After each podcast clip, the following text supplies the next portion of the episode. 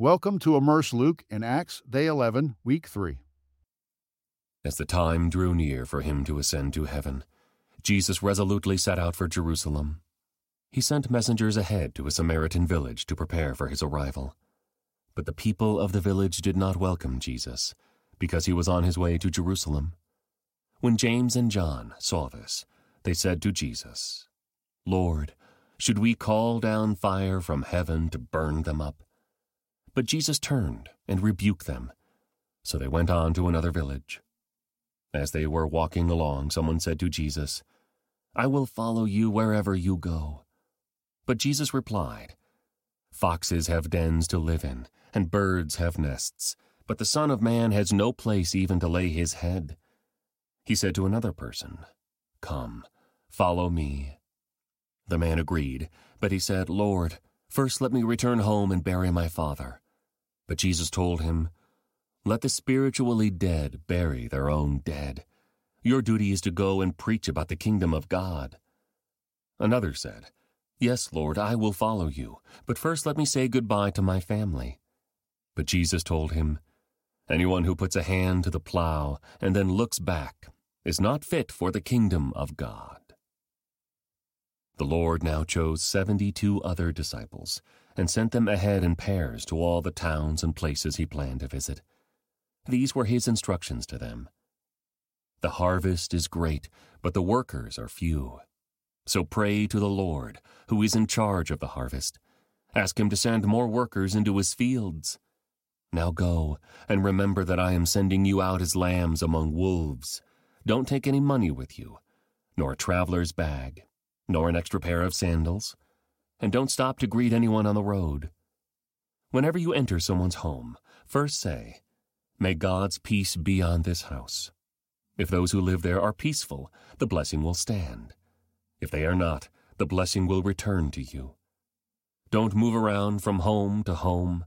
Stay in one place, eating and drinking what they provide. Don't hesitate to accept hospitality, because those who work deserve their pay. If you enter a town and it welcomes you, eat whatever is set before you. Heal the sick and tell them, 'The kingdom of God is near you now.' But if a town refuses to welcome you, go out into its streets and say, 'We wipe even the dust of your town from our feet to show that we have abandoned you to your fate. And know this, the kingdom of God is near.' I assure you, even wicked Sodom will be better off than such a town on Judgment Day. What sorrow awaits you, Chorazin and Bethsaida! For if the miracles I did in you had been done in wicked Tyre and Sidon, their people would have repented of their sins long ago, clothing themselves in burlap and throwing ashes on their heads to show their remorse. Yes, Tyre and Sidon will be better off on Judgment Day than you. And you people of Capernaum, will you be honored in heaven? No, you will go down to the place of the dead." Then he said to the disciples, "Anyone who accepts your message is also accepting me, and anyone who rejects you is rejecting me, and anyone who rejects me is rejecting God who sent me." When the seventy-two disciples returned, they joyfully reported to him, "Lord, even the demons obey us when we use your name." "Yes," he told them, "I saw Satan fall from heaven like lightning. Look, I have given you authority over all the power of the enemy, and you can walk among snakes and scorpions and crush them. Nothing will injure you. But don't rejoice because evil spirits obey you. Rejoice because your names are registered in heaven." At that same time, Jesus was filled with the joy of the Holy Spirit, and he said, "O Father, Lord of heaven and earth, thank you for hiding these things from those who think themselves wise and clever, and for revealing them to the childlike. Yes, Father, it pleased you to do it this way. My Father has entrusted everything to me. No one truly knows the Son except the Father, and no one truly knows the Father except the Son, and those to whom the Son chooses to reveal him." Then when they were alone, he turned to the disciples and said, "Blessed are the eyes that see what you have seen. I tell you, many prophets and kings longed to see what you see, but they didn't see it. and they longed to hear what you hear, but they didn't hear it. One day an expert in religious law stood up to test Jesus by asking him this question. Teacher, what should I do to inherit eternal life? Jesus replied, What does the law of Moses say? How do you read it? The man answered, You must love the Lord your God with all your heart, all your soul, all your strength, and all your mind, and love your neighbor as yourself. Right, Jesus told him. Do this and you will live. The man wanted to justify his actions, so he asked Jesus, And who is my neighbor? Jesus replied with a story. A Jewish man was traveling from Jerusalem down to Jericho, and he was attacked by bandits. They stripped him of his clothes, beat him up, and left him half dead beside the road. By chance, a priest came along, but when he saw the man lying there, he crossed to the other side of the road and passed him by. A temple assistant walked over and looked at him lying there, but he also passed by on the other side.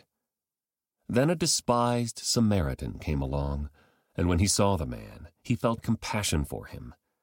Going over to him, the Samaritan soothed his wounds with olive oil and wine and bandaged them. Then he put the man on his own donkey and took him to an inn, where he took care of him.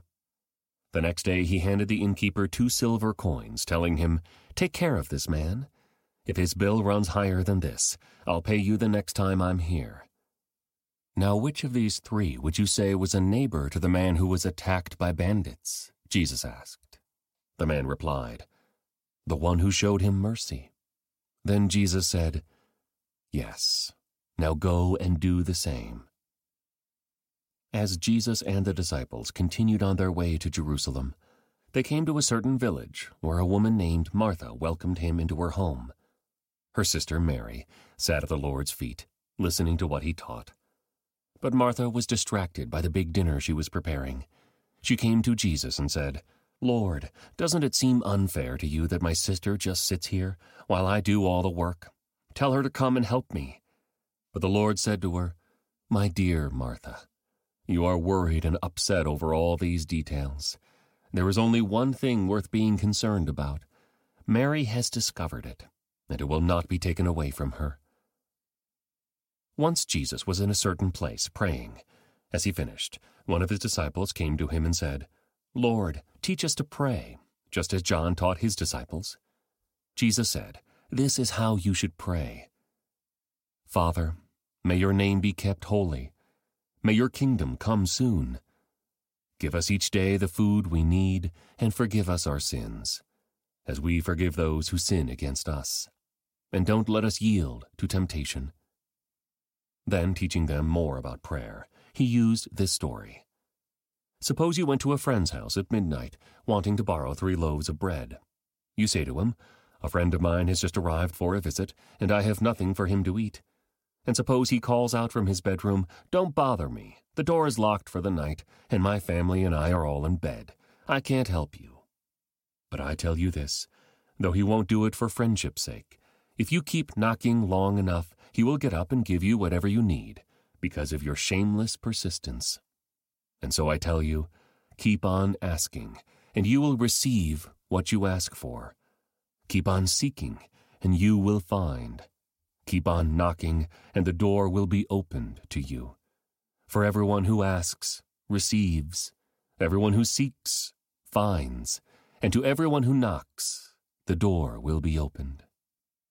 You fathers, if your children ask for a fish, do you give them a snake instead? Or if they ask for an egg, do you give them a scorpion? Of course not. So if you sinful people know how to give good gifts to your children, how much more will your heavenly Father give the Holy Spirit to those who ask him? One day Jesus cast out a demon from a man who couldn't speak, and when the demon was gone, the man began to speak. The crowds were amazed, but some of them said, No wonder he can cast out demons. He gets his power from Satan, the prince of demons. Others, trying to test Jesus, demanded that he show them a miraculous sign from heaven to prove his authority. He knew their thoughts, so he said, Any kingdom divided by civil war is doomed. A family splintered by feuding will fall apart. You say I am empowered by Satan. But if Satan is divided and fighting against himself, how can his kingdom survive? And if I am empowered by Satan, what about your own exorcists? They cast out demons too, so they will condemn you for what you have said. But if I am casting out demons by the power of God, then the kingdom of God has arrived among you. For when a strong man is fully armed and guards his palace, his possessions are safe, until someone even stronger attacks and overpowers him, strips him of his weapons, and carries off his belongings. Anyone who isn't with me opposes me, and anyone who isn't working with me is actually working against me.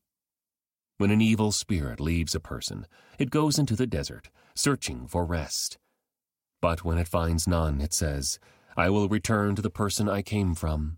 So it returns, and finds that its former home is all swept and in order. Then the spirit finds seven other spirits more evil than itself, and they all enter the person and live there. And so that person is worse off than before. As he was speaking, a woman in the crowd called out, God bless your mother, the womb from which you came, and the breasts that nursed you. Jesus replied, But even more blessed are all who hear the word of God and put it into practice. As the crowd pressed in on Jesus, he said, This evil generation keeps asking me to show them a miraculous sign, but the only sign I will give them is the sign of Jonah. What happened to him was a sign to the people of Nineveh that God had sent him. What happens to the Son of Man will be a sign to these people that he was sent by God. The Queen of Sheba will stand up against this generation on Judgment Day and condemn it, for she came from a distant land to hear the wisdom of Solomon. Now someone greater than Solomon is here, but you refuse to listen. The people of Nineveh will also stand up against this generation on Judgment Day and condemn it, for they repented of their sins at the preaching of Jonah. Now someone greater than Jonah is here, but you refuse to repent. No one lights a lamp and then hides it or puts it under a basket. Instead, a lamp is placed on a stand where its light can be seen by all who enter the house. Your eye is like a lamp that provides light for your body. When your eye is healthy, your whole body is filled with light. But when it is unhealthy, your body is filled with darkness. Make sure that the light you think you have is not actually darkness. If you are filled with light, with no dark corners, then your whole life will be radiant, as though a floodlight were filling you with light. This concludes today's Immerse reading experience. Thank you for joining us.